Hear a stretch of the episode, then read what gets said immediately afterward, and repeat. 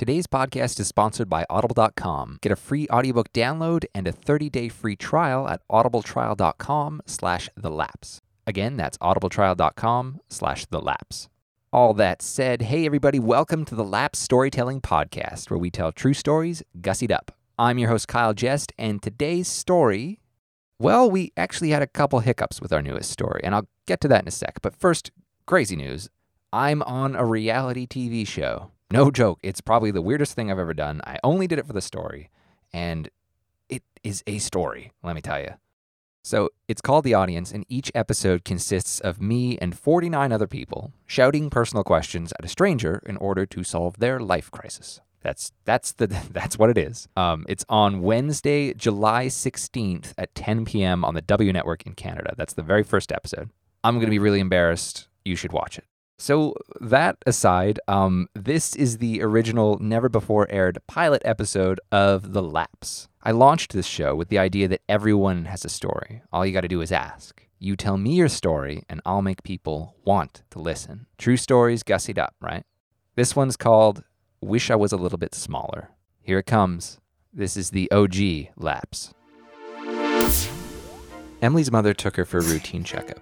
She was a typically cute kid, three years old, big blue eyes, long brown hair that cascaded past her shoulders. But still, something was unusual about Emily because at three years old, she was already three feet tall.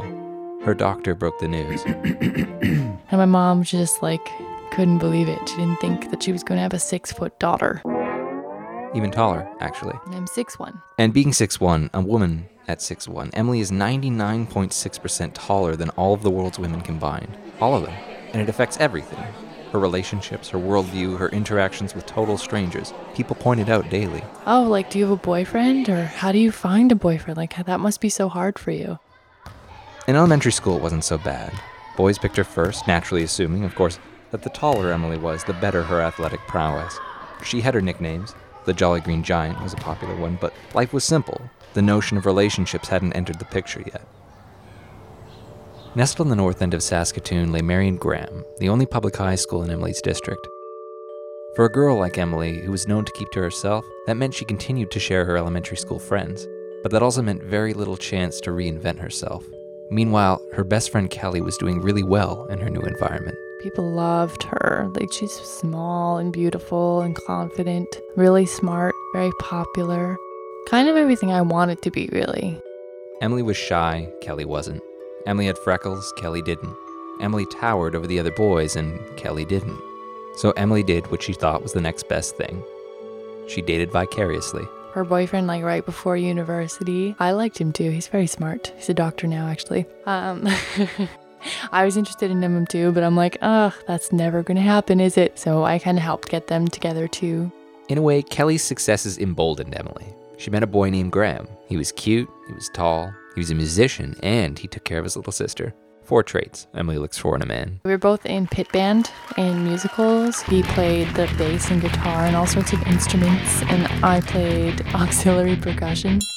And so one time he needed like someone to play a tambourine in his band for like a talent show, and I said, oh yeah, sure, I'll do that. And he's like, no, no, no, we need a hot girl to do that.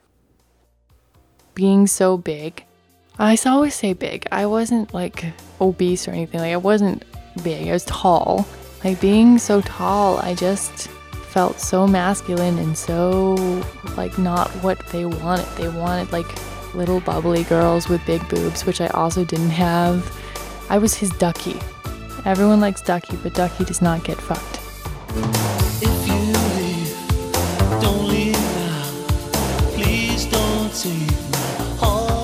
Emily was pulled in two directions. She had a strong Christian background, one that told her that women were never to pursue, that boys were dangerous, and that sex was shameful. So she did what every teenage girl questioning her faith might do. She went to metal concerts. We were alternative. He was an older guy, another creative type, part of a band that went to the bad school on the other side of town. Oh, I love your band. They checked them out every chance they got. The next time you're on stage, take a picture of the crowd. I think that's so cool. But again, flirtation made her nervous. She'd try it, dip her toe, and then I would immediately shut it down. Immediately. So unconfident to the point where I didn't even want to think about what to do. That winter would be Emily's last in Saskatoon. Citing a desire to work in warmer climates, her mother moved to Hawaii. Come summer, the rest of the family would follow. I swear to God, it was the first week that we even arrived. The private school that I'd gotten into wanted me to go to talk with the basketball coach to put me on the team. They just felt that having someone my size, you couldn't trade talent for that. Didn't even make me try out, which is so unusual for a senior team. But she was a motivator, more of a cheerleader. She didn't really like basketball. We're a college preparatory school, they told her. That'll be good for you. So she played anyway. They made her work out, four hours a day. Five days a week. They couldn't believe their good luck. Until they actually saw me play. But that didn't mean they didn't try to make me better. So Emily was given a personal trainer. I could do better. They forced her to keep a food diary, monitoring her nutrition to ensure it met with the team's standards. But no matter what she did, basketball was not Emily's game. And her team began to resent her for it. They just saw me as a liability. Four hours of training a day for a game she hated. It made Emily sick. She couldn't eat. So she stopped filling out her food diary. By the time school started, my stomach was so tight, I couldn't sleep and I couldn't eat. The problem was, while her team hated her, the school insisted she play. Her height was invaluable, and the experience, they said, would guarantee her a spot in the school of her choice. Instead, Emily's grades suffered. She began to skip class, and eventually, she dropped out. From that point on, I determined I was never doing a school sport again. Haven't played since. Emily transferred to school with her younger sister. At six weeks into the semester, she was immediately a stranger. She kept her head down, her books pressed tightly to her chest. She was prepared for the worst. But when she opened the door to homeroom, the first face to greet her was one with a smile. Erin. To her, Emily's quirks were endearing. She thought I was so funny. Like, she'd ask me, like, sex tips. I'm like, I don't, like, I didn't know what to tell her. The two hit it off, a tall lady, short lady alliance. She had a different impression of me that was more true than anyone else. Because to everyone else, I was just someone to copy answers off of. Emily was never the popular kid, but she had no aspirations to be. She made another friend, Enzo, this time another boy. I used to hang out with him at the library. He was timid, very introverted, but prom rolled around and despite his shyness, he asked her out. He said it kind of offhandedly, like joking, but you could tell he was serious. While Emily was six one, Enzo was only five five. She had to turn him down. I just could not face the possible taunting. We were sitting at a table with this girl I could not stand. She was so mean. I did not want to give any more ammo to this girl. I laughed it off like as if he was kidding. I was like, oh, no, like, you don't be ridiculous. And I could tell he was really hurt. Like, I... Probably one of the meanest things I've ever done, and I didn't even do it intentionally. It was more like defense on my part. It was prom night. Emily, truly embodying the John Hughes cliches in her pink dress, remained dateless. My mom made me a dress, and I was miserable. I looked like a cupcake. Erin, on the other hand, had not one but two beautiful Hawaiian men at her side. Across the dance floor, Enzo chatted excitedly with his cousins. And suddenly, at her own prom, Emily never felt more out of place. I wanted to try. Like, I think my mom and dad were worried. So I wanted to try. University. For the third time in her life, Emily has a chance to reinvent herself, to be that person she so desperately wants to be. Someone else. I went to a Halloween party dressed as Alex from A Clockwork Orange, and this actually grabbed the attention of many geek guys, including one dressed like Hunter S. Thompson, who slid a note saying that he wanted to meet at such a time, and he signed it Hunter. And it took me a while to figure out that I didn't know anyone named Hunter, like he meant the guy dressed as Hunter S. Thompson. Emily had no idea what to do with a note from a stranger at a party, so she never met Hunter again. But another guy Emily met in biology class. They went on a coffee date. Just the one, but it was enough to give Emily a glimpse of something else. A whole new class of men, people who would judge her not based on what others thought of her, but what they thought of her. The geeks. I think it wasn't so much about me, it was like a realization that no one is perfect.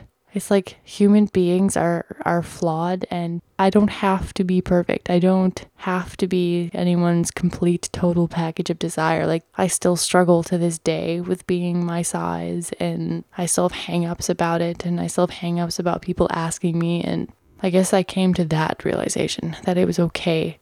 Like, it was okay to have your clothes off in front of a stranger, because they were going to look weird too. I think when I was younger, I thought like, no, this is just too strange. No one is going to find this attractive. If I could tell sixteen-year-old me, I would say, you know what? You are just as good as the next person. Like, you are just as beautiful or just as flawed, just as interesting as the next person. Like, there's no reason why you have to somehow be better or you have to somehow be perfect for someone to take an interest in you. Letting your guard down and letting someone in, it's not such a bad thing. I used to know. That story again was shared by Emily Levy. Over a year ago, she told me this story as a favor to me to see if my idea for a podcast worked. I think it worked just fine. Thanks, Emily. Hey, more news. Yes, I'm on a reality show, but I also might be on C B C Radio one on June twenty-fifth at nine thirty a.m. on Grownups Read Things They Wrote As Kids. I don't know for sure if I'm on that episode, but hey, at least I'll be listening. Oh, and hey, if you've got a story to share and you're on the U S West Coast, I'm on the road from Washington to California, uh, end of June twenty-eighth to July twelfth. If you have a story to share, email stories at the lapse dot org. You can meet me in person and I'll record you right there. Give me a shout. Finally, remember, if you want to support this show, two things. Uh, they're so simple, but they help so much. Sign up for a free trial and audiobook at audible trial dot com slash the lapse. And please, we're ten episodes in now. If you haven't left a review on iTunes and you like this free thing that I make, I'd really love it if you left one. My name is Kyle Jest, and this was The Lapse. Thank you so much for listening.